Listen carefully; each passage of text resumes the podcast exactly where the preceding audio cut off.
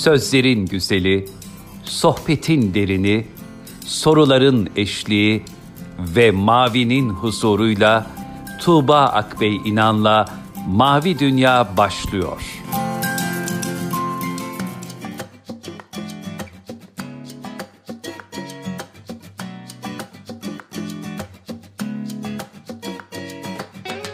Merhaba sevgili dinleyenler. Mavi Dünya'ya hoş geldiniz. Bugün yine kıymetli bir misafirimiz var programımızda. Psikolog Esan Gülbey bizlerle birlikte kendisiyle kaygı bozukluğunu, panik atağı e, ve bununla birlikte buna benzer hastalıkları konuşacağız. Hoş geldiniz programımıza. Hoş bulduk, teşekkürler. Esan Bey, önce şuradan başlayalım. Biraz sizin hikayenizi e, dinleyelim isterim. Belki sizi ilk kez bu programda dinleyecek olanlar vardır. Sizi tanıyalım, sonra da Hı-hı. insanların hikayelerine doğru yolculuk yapalım. Tamam inşallah diyelim. Esan Gül, uzman psikolog. Alanım klinik psikoloji. E, doktora yapıyorum. Devam ediyor. Hı hı. E, yayınlanmış 10 tane kitabım var. Genelde psikolojiyle ilgili, eğitimle ilgili. Ee, şu an özel olarak da İstanbul Psikoloji Enstitüsü var. Ee, orada e, ofiste genelde terapilerle insanlara psikolojik sorunu olan insanlara yardımcı olmaya çalışıyorum. Hı hı. Ee, ofis Fatih'te. Hı hı. Bu şekilde bir tanıtımımız olsun. Tamam. Ee, şuradan Hı-hı. başlayalım e, o zaman sohbetimize. Şimdi duyguların insanlar için çok normal olduğundan bahsediyoruz. Yani insanın kaygısı da, korkusu da, öfkesi de çok gerekli şeyler ki Allah fıtratımıza bu duyguları vermiş. E, şurada şu ayrımla başlayalım istiyorum. E, neden benim için çok kaygı uyandırıcı bir, bir şey bir başkasının hikayesinde e, aslında o kadar da kaygılı bir şeye dönüşmüyor? Yani hikayemizin hangi farklılığı bazı insanlarda bunu bozukluğa dönüştürürken bazı insanların mekanizmasını ya da iç dünyasını koruyan bir şeye dönüşüyor? Şimdi e, aslında insanlarda e, psikolojik sorun dediğimiz olay duygulardan çok bilişsel süreçler ve davranışsal süreçlerle ilgili. Hı hı. Yani bizim e, bilişsel süreçlerimiz daha çok e, kaygının ya da korkunun farklı şekilde algılanmasına, duygunun farklı şekilde hissedilmesine neden oluyor. Bilişsel yani, sürece bir parantez açabilir miyiz? E, orayı biraz açalım. E, yani aslında bizim e, düşüncelerimiz, e, bizi sağlıklı kılıyor veya hasta kılıyor. Mesela panik atak üzerinden ilerleyelim. Mesela panik bozuklukta kişiler işte kalp krizi geçirip öleceğim, beyin kanaması geçiriyorum, aklımı kaybedeceğim, delireceğim, nefes alamayacağım, başım dönüp bayılacağım gibi düşüncelerle bu düşünceleri gerçekmiş gibi algıladıkları için problem yaşıyorlar. Ve bu düşüncelerinden dolayı e, aşırı derecede korkup kaygılanıyorlar ve sürekli e, işte başlarına kötü bir şeyin geleceğini, öleceğini düşünüyorlar. Bu düşünme biçimleri onlarda aslında panik atağın yaşanmasına, aşırı derecede korku ve kaygının yaşanmasına neden oluyor. Aslında e, bütün insanlarda duygu var. Duygularımız normal.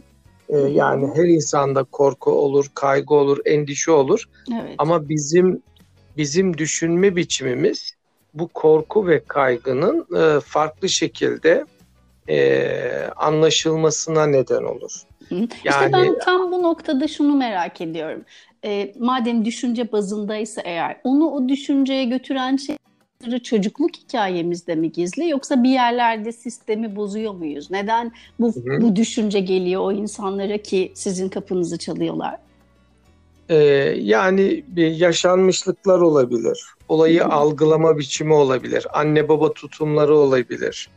Ee, yani geçmiş olaylarla ilgili yaşadığı travmalar olabilir. Yani bunun birçok nedeni olabilir. Sadece çocukluk dönemiyle ilgili değil.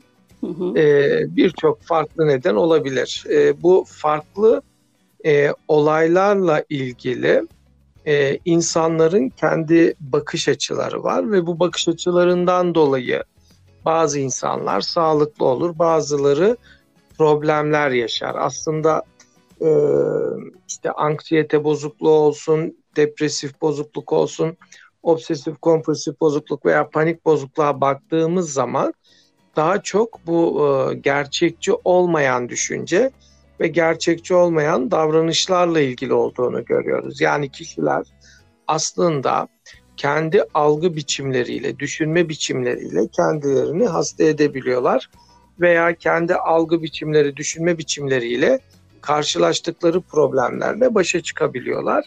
Bu tamamen kişinin işte buna biz bilişsel süreçler diyoruz. Kişinin bakış açısı, olayları değerlendirme biçimiyle ilgili. Basit bir örnek üzerinden gidelim isterseniz herkesin rahat bir şekilde anlayabilmesi için. Mesela e, diyelim bir e, kedi gördük.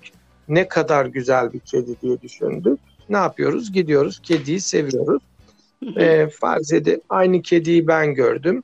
Ya beni tırmalarsa ya beni ısırırsa diye düşündüm. Ne yapıyorum? Korkuyorum, kaçıyorum. Aslında kedi aynı kedi. Birinde korkup kaçıyorum. E, nedeni nedir? Beni tırmalarsa diye düşündüğüm için. Bana zarar verirse diye düşündüğüm için. Birinde gidip seviyorum, mutlu oluyorum. Neden? Ne kadar güzel bir kedi diye düşündüğüm için. Aslında benim düşünme biçimim e, duygumu ve davranışımı belirliyor. Merkezde düşüncelerimiz vardır. Bizim düşünme biçimimiz duygumuzu ve davranışımızı belirler. Yani biz nasıl düşünürsek öyle hissederiz aslında. Nasıl Peki o düşünce biçimimi daha önceki tecrübelerim de belirlemiyor mu? Tabii ki e, yani benim yaşanmışlıklarım, daha önce yaşadıklarım, anne baba tutumları, e, işte çocukluk döneminde diyelim veya daha farklı zamanlarda karşılaştığım travmalar, yaşadığım travmalar e, veya e, öğrenmelerim, çevrenin etkisi bunların hepsi benim düşünme biçimimi şekillendiren şeyler. Peki bir insanın bunlarla ilgili problem yaşadığını, artık kendi düşünce mekanizması yönetemediğini ve bir uzmana ihtiyacı olduğunu hangi aşamada anlayabiliyoruz? Ya da insan kendini baktığında hangi aşama artık evet bunu uzmanla çözmem gereken aşamadır diyebiliriz? Yani insanlar e, herhangi bir problemle karşılaştıkları zaman genelde kendi başa çıkma becerileri vardır. Ve bu başa çıkma becerileriyle hayatlarını bir şekilde idame ettirirler. Ama daha çok insanlar kendilerini çaresiz hissettikleri, yetersiz hissettikleri veya değersiz hissettikleri zamanlarda bir uzmana başvururlar. Yani bu başa çıkma becerilerinin yetersiz olması, kendilerini çaresiz hissetme ya da değersiz hissetme durumları gibi durumlarla karşılaştıklarında e, bir uzmana başvurma ihtiyacı hissederler. Biz bunlara e, temel inançlar diyoruz, şemalar diyoruz. Aslında insanların bu temel inançları, şemaları e, herhangi bir olayla karşılaştıklarında ortaya çıkıyor. Ve o çaresizlik ve değersizlik hissi aslında e, daha çok uzmana başvurma ile ilgili e, bir neden oluyor. Bununla başa çıkamadığı için müracaat ediyor veya başvuruyor. Peki ben hayatımın bir döneminde işte kaygı bozukluğuyla, OKB ile ya da panik atakla muhatap olabilir miyim? Neler tetikliyor? Ee, benim teşne olmam, genetik olarak e, etkim olması filan da muhtemelen olayın içindedir ama hepimizin hayatının belli bir döneminde böyle bir şey yaşama ihtimali nedir? Yani e, her insan belirli dönemlerde e, bu bazı psikolojik sorunlar yaşayabilirler. Mesela çok yoğun stres altında olmak veya hı hı. sorumlulukların çok yoğun olması veya işte e, deprem, trafik kazası, taciz gibi travmatik olaylarla karşılaşmış olmak veya işte son dönemlerde diyelim bu Covid ile ilgili e, virüs salgını ile ilgili insanların kendilerini çaresiz hissetmeleri, kapana kısılmış hissetmeleri yani belirli çevresel faktörlerden kaynaklı e, durumlardan dolayı e, bazı problemler yaşayabilirler. Özellikle anksiyete bozukluğu ve obsesif kompulsif bozukluk bu gibi dönemlerde biraz daha aktive olabilir. Veya e, diyelim ki anne babada mesela e, bazı psikolojik sorunlar varsa, diyelim ki annenin e, panik atağı varsa veya anne depresif bir e, ruh halinde ise öğrenmeden kaynaklı, anne baba tutumlarından kaynaklı e, çocuklarda da veya bazı çocuklarda işte panik atak olabilir, obsesif kompulsif bozukluk olabilir, anksiyete bozukluğu olabilir. E, bununla birlikte genetik faktörler e, %10-15 oranındadır. Yani e, genden kaynaklı bir problemden çok e, daha karmaşık, daha multi e, birçok faktörün etkin olduğu, işte diyelim genin etkin olduğu, çevrenin etkin olduğu, anne baba tutumlarının etkin olduğu, e, yaşantıların etkin olduğu, e, olaylara işte diyelim bakış açısı, başa çıkma becerilerinin etkin olduğu e, bir durumla karşı karşıyayız. Yani sadece bir neden olarak ifade edemiyoruz. Birçok neden bu problemin yaşanmasında etkin olabilir. Yani Şimdi, kişi mesela şöyle şöyle bir örnek vereyim. Diyelim ki eğer annede panik atak varsa, eğer dört tane çocuğu varsa annenin, dördünde de panik atak olacak diye bir şey yok.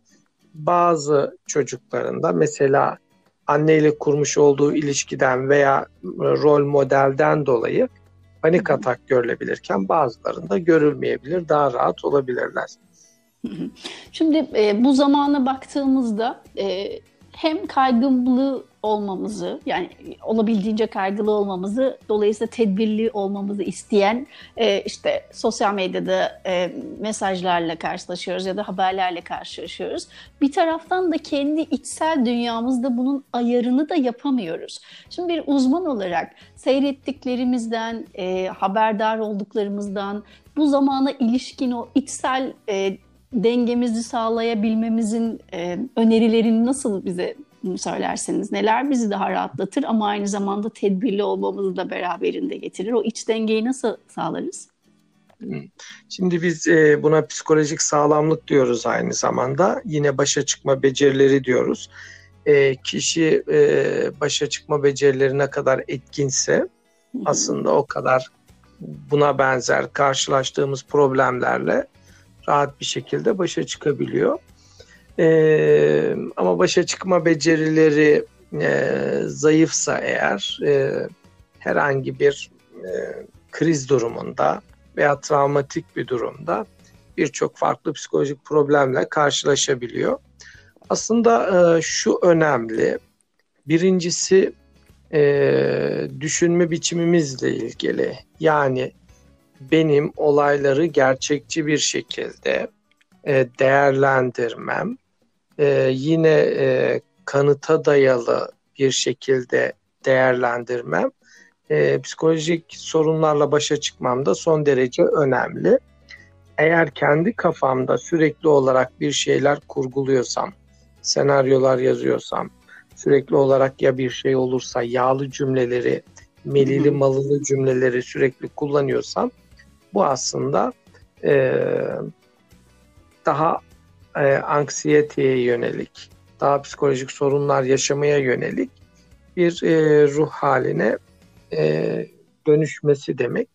E, şu yapılabilir, daha gerçekçi bir şekilde olayları değerlendirmek. Birinci nokta burası. İkinci nokta e, abartmamak. Yani abartmamaktan kastım eğer elinizi mesela 3 defa yıkamanız gerekiyorsa 3 defa, 20 saniye yıkamanız gerekiyorsa 20 saniye veya işte Covid'den dolayı mesela 14 tedbirden bahsedildi. İşte bu 14 tedbiri ekstradan 20 tedbire çıkarmak. E, bunların hepsi aslında psikolojik olarak kişinin daha fazla endişelenmesine, kaygılanmasına, takıntılı bir hale gelmesine neden olabilir. Onun için o dengeyi kaçırmamak gerekiyor. Bir diğer nokta e, yine e, özellikle sosyal etkinliklerle ilgili. Yani hem zihnini dağıtacak hem davranışsal olarak etkinlikler, faaliyetlerle ilgili kendi e, hayatını, yaşantısını biraz daha çeşitlendirecek sosyal etkinlikler, faaliyetler, kültürel, sportif e, faaliyetlere devam etmek. Yani normal hayatımıza devam etmek son derece önemli. E, bu normal hayata devam etmek, diğer insanlar gibi normal bir şekilde hayatımıza devam etmek. Bunu kastediyorum. Ee, Yoksa kendi kafamızdan işte diyelim e, normaller üretmek, asıl olması gereken şeklinde yaklaşımlarla e, yeni normaller üretmek o kişinin daha fazla kaygılanmasına neden olur. E, Covid üzerinden gidelim isterseniz. Mesela diyelim ki e, normalde yapmanız gereken elinizi işte diyelim 3 defa yıkamak veya 15-20 saniye yıkamak. Eğer bunu bir dakika yıkamaya başlarsanız bu obsesif kompulsif bozukluk demek. Bu gittikçe takıntılı bir hale dönüşmeniz demek. Mesela diyelim ki normalde sosyal hayatınız, ilişkilerinizle ilgili devam etmeniz ama mesafeyi korumanız şartıyla diyelim mesafeyi koruyarak e, arkadaşlık ilişkilerinize, sosyal ilişkilerinize ve diğer ilişkilere devam etmek gerekiyor. E, ama bu Covid bulaşacak diye bu ilişkileri tamamen e, bırakmak, evin içerisine e, kendini hapsetmek, hiç kimseyle görüşmemek aslında bu e, psikolojik olarak e, kişinin daha e, anksiyete bozukluğuna ve obsesif kompulsif bozukluğa e, girmesine neden olabilir. Onun için e, yani tedbir almak demek kişinin hayatını tamamen sınırlaması, kısıtlaması değil, e, hayatına devam etmesi ama mesafeyi koruması, maskeye dikkat etmesi gibi hı hı. E, böyle yeni tedbirlerle hayatını devam ettirmesi, etkinlikler faaliyetlerine devam etmesi gerekiyor. Bunun haricindeki o e, ilişkiler e, ya da tutumlar kişinin sadece e, hem kaygısının artmasına hem takıntılarının artmasına neden olur. Şimdi konuşmanın başından beri iki e, cümleyi çok sıkça zikrettiniz. Psikolojik sağlamlık ve başa çıkma becerisi. Şimdi bu beceri deyince insanın kazanabileceği bir şey benim zihnimde aynı zamanda uyanıyor. Biraz bundan bahsedelim isterim. İnsan Hı-hı. bir şeyle başa çıkma becerisini nasıl geliştirir ya da nerede kaybeder? Hı-hı. Yani e, şöyle bir şey, başa çıkma becerisi iki noktada yoğun bir şekilde e, oluşabiliyor. Bunlardan birincisi düşüncelerle ilgili. Yani bizim e, herhangi zihnimizde oluşturmuş olduğumuz engellerimiz var. E, bu engeller bizim bakış açımızla ilgili. İşte diyelim mesela e, yükseklikten korkmak, uçağa binmekten korkmak, asansöre binmekten korkmak, kalabalığa girmekten korkmak, e, işte sokağa çıkmaktan korkmak. Yani zihnimiz kendince tedbirler alıyor, korkular üretiyor ve bu korkularla hayatını bir şekilde sınırlandırıyor, kısıtlıyor. Şimdi bununla başa çıkmak demek o bakış açımızın, düşünme biçimimizin değişmesi demek. Yani e, bu korkularımızın nedeni zaten olayı değerlendirme biçimimiz, olaya bakış açımız. O bakış açımızı düzelttiğimiz zaman daha gerçekçi baktığımız zaman burada terapilerde tabii kullanılan teknikler, yöntemler var. Bu yani e, siz o, o beceriyi kazandırmak için tabii, danışana tabii. haftalık olarak ödevler mi veriyorsunuz? Bunu mu anladın? Yani hem hem ödevler verme hem e, şey yapma, düşünceyi değiştirme ile ilgili e, hem kanıtlar, deliller sunma, e, alternatif bakış açıları kazandırma ile ilgili e, terapilerde çalışmalar yapıyoruz. Yani o zihnimizdeki o korkularımızla, kaygılarımızla ilgili o bakış açısını, düşünme biçimini değiştirmek, gerçekçi bir şekilde düşünmeye e, katkı sunmak. E, zaten bizim terapilerde yaptığımız birinci olarak bu. İkinci hı hı. olarak da davranışsal olarak önümüzde engeller olabilir. Mesela diyelim ki bir yere gitmekten çekinmek ve kaçınmak. İşte e, herhangi bir mesela depresyondaki kişi ne yapar? Sürekli olarak yatmak ister, yataktan çıkmak istemez, hiçbir şey yapmak istemez, hayattan zevk al, almaz, sürekli ağlar. İşte çökkün bir ruh halidir. Bazen kendine zarar verme düşünceleri vardır. E, uyku problemi, yeme problemi buna benzer depresif ruh halindeki kişilerdeki davranışa baktığımız zaman aslında hayattan kopma, kendi içine çekilme, sürekli yatma isteği, hiç kimseyle görüşmeme. Şimdi burada olması gereken nedir? Canı istemese mi bile mesela yataktan çıkması, faaliyetlere katılması, canı istemese bile bir şeyler yapması. Çünkü yaptıkça aslında e, düzelecek. Yaptıkça, davranışsal olarak e, bir şeyler yaptıkça aslında o ruh halinin yavaş yavaş düzeleceğini söyleyebilirim. Onun için e, başa çıkma becerisi demek hem düşünsel anlamda, bilişsel anlamda e, o düşünce değişikliği, gerçekçi düşünme biçimi, alternatif bakış açıları ile ilgili becerinin kazanılması hem de davranışsal olarak e, etkinlikler, faaliyetler ile ilgili bu kaçınma davranışları yerine, güvenlik davranışları yerine, tedbir almaya yönelik e, davranışlar yerine daha çok e, o üzerine gitme dediğimiz bir şeyler yapma, etkinlikler yapma, faaliyetler yapma, dahil olma ile ilgili e, beceriler Peki bu noktada şunu sormak istiyorum. Genelde şöyle geri bildirimler alıyoruz ya biz. Yani ben aslında bunu biliyorum ama yapamıyorum gibi. Şimdi madem e, hani düşün düşünceyle ilgili, o becerinin düşünceyle ilgili olduğunu söylediniz ama hı hı. bir taraftan da bilişsel olarak e, özellikle son dönemde insanların zaten ne yapması gerektiğiyle ilgili bilişsel bir e, problem yaşamadıklarını ama bunu nasıl yapması ile ilgili bir sıkıntı yaşadıklarına şahitlik ediyorum. Yani düş, diyorlar ki çoğunlukla belki size de hani benzer geri bildirimler evet. geliyordur. Zaten ben bunu biliyorum. Yani böyle olacağını biliyorum ama hı. söz konusu eylem olduğunda özellikle de bir kriz anı varsa söz konusu olan orada problem yaşıyoruz ve orada çuvallıyoruz zaten diyorlar. Hı. Bu durumu nasıl izah edersiniz? Yani e, bilmek farklı bir şey. Bir de e, mesela bildiğini uygulamak, bildiğine inanmak, bildiği ile ilgili e, yani kırıntılar vardır kişinin zihninde bilgiyle ilgili kırıntılar vardır. Derli toplu olarak o bilgiyi e, kişiye sunmak. Kişi derli toplu olarak o bilgiyi mesela şöyle örnek vereyim. Diyelim yazılı hale getirip 4-5 madde halinde o bilgiyi sunduğunuz zaman kişiye o oradan okuduğu zaman e, onu hem dışsallaştırdığı için hem de okuduğundan dolayı birebir e, okuduğundan dolayı o bilgisini uygulamış olur. O bilgisini bir şekilde e, sürekli tekrar tekrar okudukça zihnine yerleştirmiş olur. Şimdi temel nokta şurasıdır. Mesela atak anında, diyelim panik atak yaşayanlar için söyleyeyim.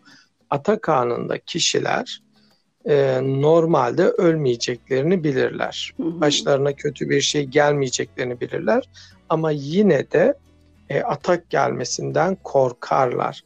Nedeni nedir? Nedeni çok yoğun bir şekilde yaşadıkları için atağa o korku hali, kaygı hali, ölüm e, düşüncesi veya aklımı kaybetme, delirme düşüncesi, nefes alamayacağım, boğulacağım düşüncesi.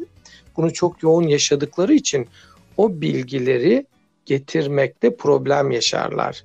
Yani hı hı. yoğun olan o kırıntılarla ilgili bilgileri e, bastırır ve o bilgileri hatırlamakta o esnada problemler yaşarlar. Onun yerine ne yapmak gerekir? O gerçekçi bilgileri, mantıklı olan bilgileri hatırlatıcı, mesela notlar almaları, hatırlatıcı e, işte diyelim e, yazılar yazıp onları tekrar tekrar kendilerine hatırlatmaları e, onların buna benzer problemlerle başa çıkmasında daha e, fazla katkı sunar.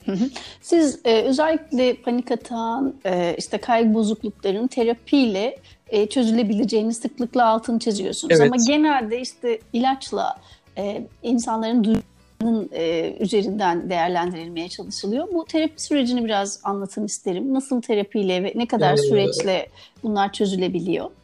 Şöyle söyleyeyim, yani bilimsel olarak baktığımızda benim terapiden kastettiğim bilişsel davranışçı terapi. Hı hı. E, günümüzde 400'den fazla terapi modeli var. Evet. E, yani birçok farklı terapi modelleri var ama e, benim kastettiğim bilimsel tema, temelli, kanıt temelli terapi modelleri ve bunlardan e, kastettiğim de bilişsel davranışçı terapi. E, bilişsel davranışçı terapiyle e, daha öncesinde e, yani mesela şu ana kadar yayınlanmış 5000'den fazla makale, yayın, bilimsel e, kriterleri karşılayan birçok çalışma yapılmış. Ve bu çalışmalara baktığımız zaman hem e, makalelere, yayınlara hem meta analizlere, istatistikte böyle veriler vardır. Baktığımız zaman işte diyelim e, mesela panik bozukluk üzerinden gidelim. Panik atak hastası, panik bozukluk hastasıyla işte diyelim bazılarına ilaç veriliyor, bazılarına sadece terapi yapılıyor. Mesela bilişsel davranışçı terapi. Aslında baktığımızda aynı etkiye sahip olduğunu hatta ilaçtan daha etkili olduğunu söyleyebilirim. Yani bununla ilgili birçok araştırma var. Yani ilaçsız bir şekilde e, panik bozukluğun tedavi edildiğine dair birçok bilimsel araştırma var. Yine depresyonla ilgili çalışmalar yapılıyor. İşte e, diyelim 10 tane depresyon hastasına ilaç veriliyor. 10 tane depresyon hastası işte bilişsel davranışçı terapi alıyor. İşte 10 tane depresyon hastası psikanaliz modeliyle çalışılıyor mesela. Yani buna benzer çok çalışmalar yapıldığı için yine bunlar içerisinde en etkili olanın bilişsel davranışçı terapi modeli olduğunu söyleyebilirim. Yani temel olarak şu, e, bilimsel olması için e, mesela 10 tane hastadan en azından 5 tanesinin düzelmesi gerekiyor. Diyelim ki hiç ilaç vermediniz. Kişi dua etti, pikniğe gitti ya da gezdi, tatil yaptı. 2-3 tanesi iyileşti. Ee, iyi hissetmek farklı bir şey. İşte 2-3 tanesinin iyileşmesi bunun etkili olduğunu göstermez. Ee, biz bunlara plasebo etkisi diyoruz. Ee, bilimsel olması için o 10 hastadan diyelim en az 5 tanesinin iyileşmesi gerekir. Şimdi ilaç verdiğinizde 5 tane iyileşiyor. Bilişsel davranışçı terapiyle çalıştığınızda 7 tanesi iyileşiyor. İşte psikanalizde çalıştığınızda 4 tanesi iyileşiyor. Varoluşçu terapiyle çalıştığınızda 4 tanesi iyileşiyor. Buna benzer birçok çalışma var. Bu noktada en etkili modeli bilişsel davranışçı terapi modeli olduğunu söyleyebilirim. Yani e, en şey çalışmalarda bile, vasat çalışmalarda bile genelde ilaç ve e, bilişsel davranışçı terapi modeli karşılaştırıldığında aynı etki. Ama birçok çalışmada bilişsel davranışçı terapinin daha etkili olduğunu söyleyebilirim. Bu sadece hafif e, vakalar için değil. Yani e, en ağır majör depresyon mesela, panik hı hı. bozukluk, anksiyete bozukluğu, obsesif kompulsif bozukluklar e, ile ilgili e, hastalıklar için bunların hepsini söyleyebilirim. Peki süreç olarak ne, ne dersiniz? Tabii ki kişiye genelde, göre değişir elbette ama. Genelde şöyle ilerliyor. Ee, mesela benim terapilerimde mesela panik bozuklukla ilgili genelde 7-8 seansta düzelir. Depresyon sadece depresyon varsa yine 7-8 seansta düzelir. Obsesif kompulsif bozukluk varsa 8-10 seans arası sürer. Travmalar 4-5 seansta düzelir. Buna benzer birçok şeyler diyelim ki farklı e, sorunlar yaşayanlarla ilgili e, böyle süreler verebilirim. Genelde terapi süreleri haftada bir ilerler. 45-50 dakikadır. Hı hı. İlk ilk haftalar e, ilk 4-5 seans haftada 2 ilerleyebilirsiniz. Ondan sonraki süreçte haftada bir bir ilerleyebilirsiniz. Bu şekil terapi seansları yapılandırılabilir. Ama e, net olarak şunu söyleyebilirim. Panik bozukluk, anksiyete bozukluğu, e, depresif bozukluk, e, obsesif kompulsif bozukluk bunlar ilaçsız bir şekilde terapiyle ilaç kadar en az hatta ilaçtan daha etkili sonuçlar verebiliyor. Şimdi şu kısmı çok ilginç geliyor bana. İnsanın e, ömründe işte bir haftada e, sadece bir saat gördüğü biriyle yaptığı o çalışmalar ya da konuşmalar insanın hayatındaki pek çok şeyin kalitesini arttırıyor. E, bu ilginç bir şey aslında. Geri kalan 23 bir gün içerisindeki 23 saat bizim, geri kalan 24 saatler 6 günün bizim ama o bir saat hayatımızdaki pek çok şeyi değiştirebiliyor. E, o Hı-hı. bir saat e, nasıl bir saatte insanın ömründe bu kadar ayağına bağ olan bir şeyi değiştirme evet. gücüne sahip oluyor? Öyle. E, terapi dediğimiz e, insanları sadece dinlemek değil, hı hı. E, belirli bir model üzerinden, bir terapi yöntemi üzerinden teknik ve yöntemler uygulayarak insanlara başa çıkma becerilerinin kazandırılması, farkındalık kazandırılması ile ilgili ilerleyen bir süreç. Yani sadece insanları dinleyerek Gelsin insanlar anlatsın. düzelmez. Yani e, o Ayşe teyze de dinliyor zaten sürekli dinliyor, konuşuyorlar. E, o bir, biraz katarsis diyoruz biz ona, biraz rahatlar ama o iyi hissettirir ama tedavi etmez. İyi hissetmek ayrıdır, tedavi ayrıdır. Tedavi için o teknik ve yöntemler, e, her terapi modelinin kendince teknik ve yöntemi vardır. E, üzerine bina inşa ettiği model olarak o teknik yöntemleri öğreterek ilerlersiniz. O teknik yöntemleri öğrendikçe zaten o hastalığı da iyileşir. Ee, çok teşekkür ederiz e, programımıza katıldığınız için. Son olarak şunu sorarak aslında e, bitireyim. E, diyelim ki bir insanın panik bozukluğu var, panik atakla ilgili sıkıntı yaşıyor, kaygı bozukluğu var, işte depresyon var ve size geldi. Bir süre sonra işte 7-8 saat seans sonrasında e, onunla ilgili bir sıkıntı olmadı. Bu hayatının diğer dönemlerinde e, böyle bir şeyle yeniden karşılaştığında tekrar size gelmesini önleyen bir tedavi durumu mu? Yani kendi kendine o yani becerileri arttırabiliyor mu? İnsanın hayatında bu tarz tökezlemeler yeniden tekrarlanabiliyor mu? Yani genelde %70-80 oranında düzeliyorlar. Biz nüks diyoruz. Nüksetme oranları çok e, düşük. E, peki tekrardan ortaya çıkan yok mu? Var. E, ama e, danışanlar şunu öğreniyorlar e, başa çıkma becerilerini öğreniyorlar.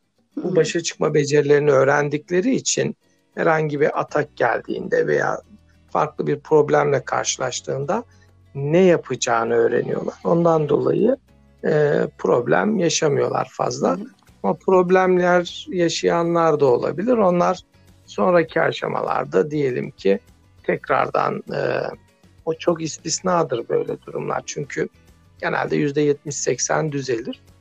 E, terapiler için söylüyorum ama ilaç için bu biraz daha düşüktür. Mesela orada yükseltme oranı daha fazladır. Hı hı. E, başarı oranı %50'dir mesela. %50-60'tır. İlacı bıraktıktan sonra tekrardan ortaya çıkar. Yoğun bir şekilde ortaya çıkar. O daha çok bastırır. E, başa çıkma becerisi öğretmez. Ama terapilerin böyle bir avantajı var. Başa çıkma becerisi öğrettiği için sonraki aşamalarda ne yapacağını bilir. Atak gelse bile onunla başa çıkar. Şimdi ben son dedim ama aklıma şu da geldi. Sizi e, bulmuşken onu da sorayım istiyorum. İnsanın hayatında başa çıkma becerisi madem bu kadar önemli. Biz ebeveynler olarak çocuklarımızın e, başa çıkma becerilerini nasıl geliştirebiliriz? Yani e, tabii çocukların durumu, çocukların eğitimi biraz daha farklı. Çocukların yaşadığı psikolojik sorunlar e, daha farklı bir alan. Gerçekten de geniş, e, ayrıntılı bir şekilde konuşulması gereken bir alan. Ama şunu söyleyebilirim e, kısaca. Birincisi gerçekten de çocukların e, yani düşünme biçimleriyle ilgili düşüncelerine katkı sunacak e, etkinlikler, faaliyetler, zihinsel süreçlerine katkı sunacak etkinlikler, faaliyetler Bunlar önemli. İkinci olarak çocuklara sorumluluklar vermek. Yani o başa çıkma becerilerinin davranışlarla ilgili diyelim ki sorumluluklar vermek, birlikte yapmak, birlikte e, okumak, birlikte bir şeyleri paylaşmak, birlikte yardım etmek, birlikte e, işte film izlemek gibi o birliktelikleri arttırarak çocuklardaki o sorumluluk bilincini arttırmak, sorumluluklar vermek o başa çıkma becerilerini daha da arttıran şeyler. Ee, yani bu iki nokta hem düşüncelerine, zihinlerine katkı sunacak hem davranışlarına, sorumluluklarını arttıracak e, ödevler vermek veya birlikte faaliyetlerde bulunmak bunlar başa çıkma becerilerini arttırır. Peki e, şu ana kadarki tecrübeleriniz pek çok insana danışmanlık yapan biri olarak e, özellikle hangi konunun altının çizilmesi gerektiğini söylüyor size? Yani şurası gerçekten bu ülkenin en temel meselelerinden biridir diyebileceğiniz şey nedir? Bunca hikaye sonra. Hı hı. Yani e, temel nokta şu gördüğüm kadarıyla bir anne baba tutumları gerçekten de insanların e, psikolojilerini etkiliyor. İkincisi sosyal çevre, arkadaşlık ilişkileri, çevresel ilişkiler insanların e, hem psikolojik sağlamlık hem başa çıkma becerilerini etkiliyor. Üçüncüsü e, bireyselleşme, bireysel kalma, sadece birey kendi içine e, çekilme, kendi kabuğuna çekilme insanları daha savunmasız yapıyor, daha güçsüz yapıyor. E, bir şeylerle uğraşmamak e, aslında insanların daha kötü hissetmelerine neden oluyor. Aslında bir şeyler yapmak, bir şeylerle uğraşmak. E, bunlar insanların hem zihinlerinin dağılması hem e, farklı şeylere kendini vermeleri açısından e, faydalı olan şeyler. Ama kendi kabuğuna çekilmek, kimseyle temas kurmamak e, daha çok problemlerin artmasına neden oluyor aslında. Çok teşekkür ederiz programımıza katıldığınız Hı. için. Eklemek istediğiniz, son olarak söylemek istediğiniz bir şey var mı? Ben teşekkür ediyorum. Ben e, iyi bir deneyim olduğunu düşünüyorum. Bir defa Böyle İnşallah bir, sonra da devam ederiz. Yıllardır radyoda zaten buluşmuştuk. Ee, buralarda evet, da inşallah evet. insanları Güzel. seslenmeye devam ederiz. Çok teşekkür ederiz katıldığınız inşallah, için. İnşallah diyorum. Başarılar diliyorum. İyi akşamlar. Çok teşekkür ederim. Sevgili dinleyenler uzman psikolog Esan Gül Beyefendi bizlerle birlikteydi. Hem e, aslında kaygı bozukluğunu, panik atağı konuştuk ama aynı zamanda başa çıkma becerilerimizi nasıl arttırabileceğimiz üzerine güzel bir sohbet gerçekleştirdik. Tuğba Bey İnan üzerinden Instagram'dan bize ulaşabilirsiniz her daim. Bundan sonraki programda görüşünceye dek hepinize Allah'a emanet ediyoruz. Hoşçakalın.